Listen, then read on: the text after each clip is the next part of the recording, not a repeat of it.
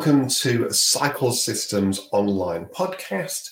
We've got another short one today. I'm trying to do some more of these bite sized podcasts, really just to stimulate your thoughts and feelings and bit of debate and discussion on social media. And also a chance for you guys to feedback and educate me. We'll be having guests on as well.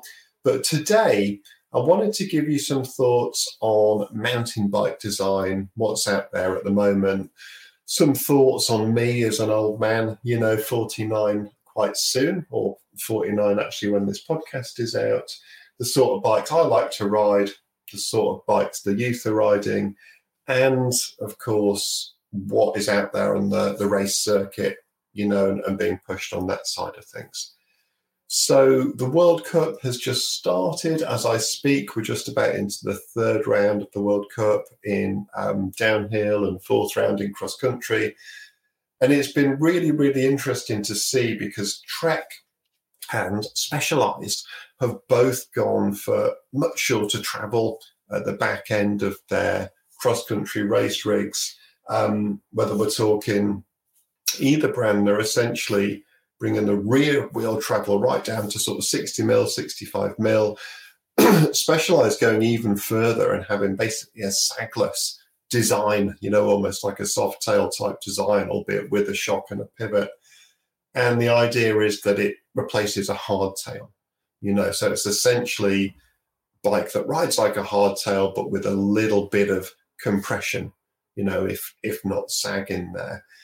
And what was really interesting in the first, uh, well, in the rounds, cross country round in Lenzerheide here in Switzerland, pretty much all the specialized athletes were racing the 120, the Epic Evo, you know, the downcountry bike, because they actually wanted some sag in there and they wanted travel for the, let's face it, really quite hardcore um, descents that you have in cross country racing nowadays. So if the cross country racers are rejecting these designs as not being that great, and certainly the people that I know who are doing long term tests, long term reviews of these bikes, no one's convinced yet of a, a soft tail, semi hard tail, you know, quite design is the thing for 2023. I mean, remember the first specialized brain shock on the first Epic, which was completely locked out until you hit a bump and it opened up. Even then, that design was not popular. You know, it's like people had got used to riding full suspension by then, and people wanted active travel, but by the first hit, not after the first hit, which would, you know, it hit you like a, a hard tail. And for those of you that don't remember, pe- you know, people riding these epics were literally standing on the pedals and bouncing the bike to get the suspension active before the first hit. So, not something that's that great in a cross country race or even riding a trail. So, essentially, it looks like all mountain bikes are going for longer travel. And what that is doing is bringing in much more complex suspension designs. I mean, everything changes, everything evolves.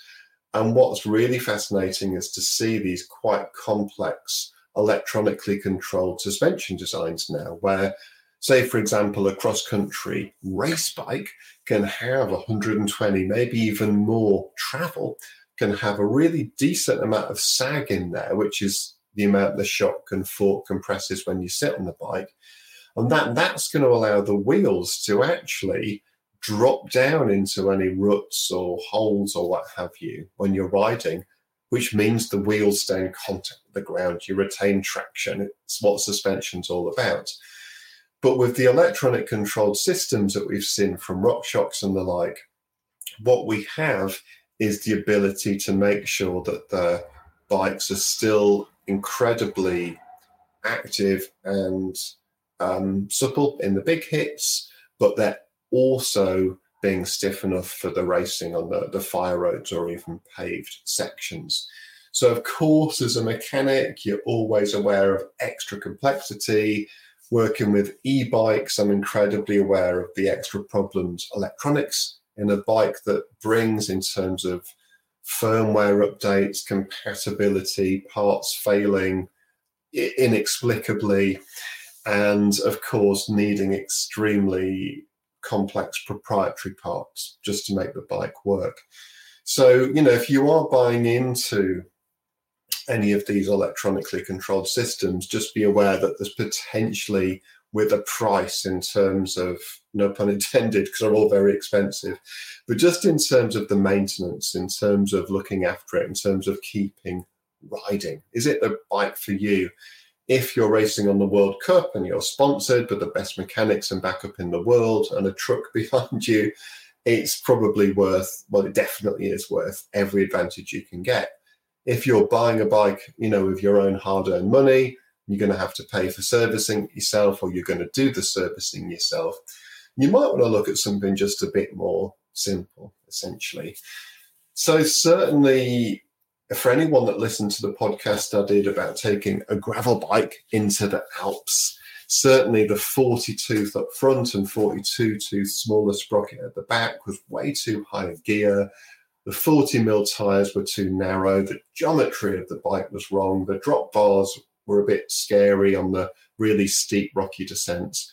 What I needed going up and down the alpine passes was, of course, a mountain bike. the, gravel bikes are great on gravel tracks and roads, but it gets a bit interesting in a type 2 way when you take them onto proper mountain bike trails. So I have been looking around. I'm kind of in between mountain bikes at the moment although one of my colleagues has just lent me his incredible 2021 specialized Stumpjumper with carbon everything and 29 inch wheels and such. So I look forward to riding that and I'll report back on my experiences there in the Alps. But essentially, just looking around, I think I'm definitely beyond hardtails. Although I love hardtails, I love steel hardtails. I like the look, I like how they feel. I like how you can just jump on and ride, and there's not that much to worry about, and there's nice and easy to keep clean, etc. But kind of done with being smashed all over the place on the trails and the back end leaping everywhere. Um, having said that, I'd rather ride a hardtail with a dropper post than a full suspension bike without one. We're still seeing cross country racers, at least, in some races riding their full sus bikes but without a dropper post. So rather you than me, guys. But certainly a full suspension. And while the whole downcountry thing had me scratching my noggin when it came out, I've now realized that a downcountry bike is just a trail bike for people who actually want to ride their bike as a cyclist. You know, if you're like me and the idea of mountain biking is exploring the countryside, riding up hills as well as down them, not necessarily having to focus laser like on every centimeter of trail, the downcountry bike is what you want. You know, 120 mil of travel, maybe a little bit more. Um, relatively lightweight, you know, because it's based in the cross country world. So it's not too bad to pedal uphill, but really capable downhill with modern geometry, stack at the front, steep at the seat, and, and you know, long wheelbase with a low bottom bracket. So that's certainly, you know, the kind of mountain bike I'll be buying next. But, you know, money notwithstanding, I'll probably always have a steel hardtail set around, you know, as a, a winter bike, essentially. And certainly when you speak, you know, I've, I've got a teenage son and you speak to the teenagers, all they're looking for is something that's going to smash the trail park uh, as fast as possible. So they're definitely looking at different types of bikes. For me, the sort of bikes that would be pretty brutal to ride uphill. And modern trail bikes, of course, are fine for riding uphill there's quite a big difference between fine and awesome. And maybe it's my roady background, but I love to really fly up a hill. I quite like technical climbing, etc.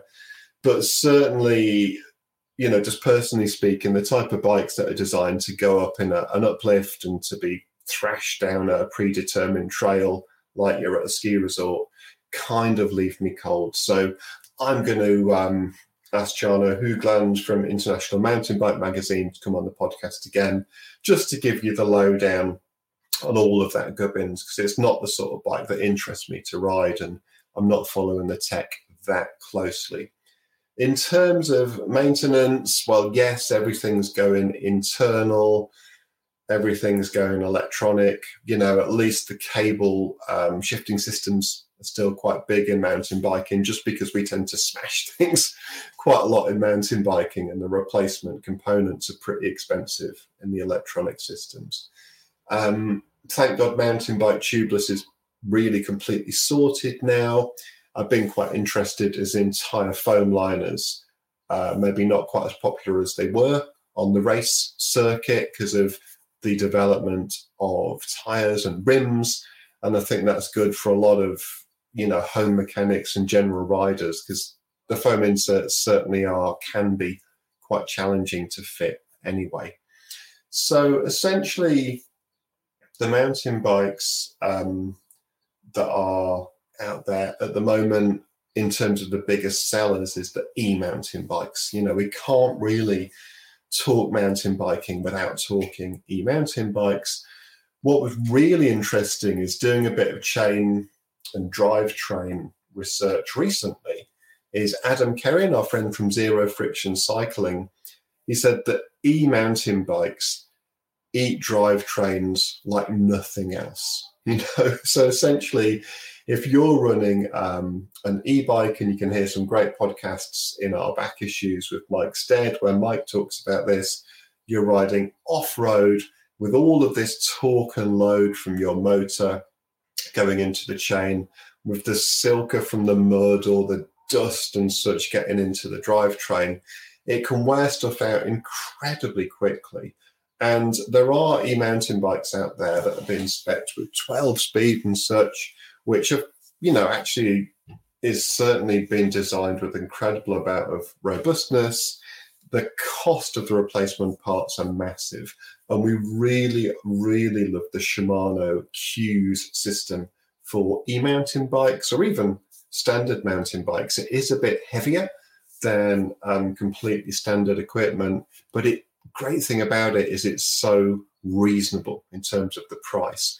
So if you're running an e-mountain bike with a standard chain cassette type drivetrain, as almost everyone is, then definitely the Shimano CUES is what I'd be looking for in an e-mountain bike.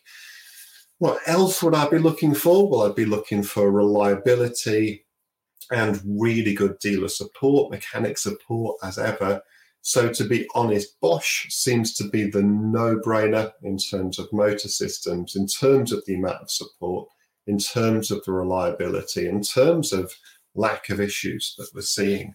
Certainly, we're seeing a tremendous amount of bikes come back with warranty after warranty after warranty, you know, on the motors, on the brakes, on the horns, on the batteries, etc.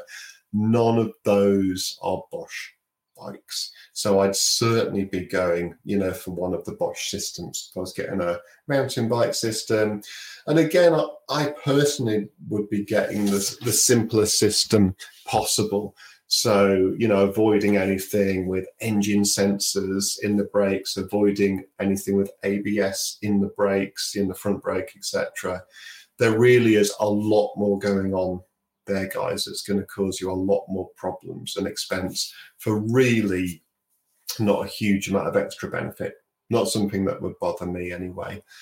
In terms of um, e mountain bikes for the equipment, I'd always go for, you know, um, something with larger tires, wider tires. I really like the the 27 plus tires on e-mountain bikes or a mullet. So 29, you know, 2.6 on the front and a 27.53 or something on the back. I think really, really works well. Bigger tire on the back, especially a wider one, really helps with grip. You know, got all that power. You may as well have a good amount of grip in there as well. So, incre- you know, that's going to be you know the future if it isn't already certainly out out here in the alps in switzerland we are seeing way way more e-mountain bikes than acoustic bikes essentially so you avoid that at your peril but as ever thanks for listening be really interested to hear your thoughts on mountain bike technology for 2023 as we're speaking at the moment coming into 2024, like I say, we'll get Jono Hoogland in from International Mountain Bike Magazine to talk about the latest trends at the, the gnarlier end of mountain biking. But for now, see you next time. Bye bye.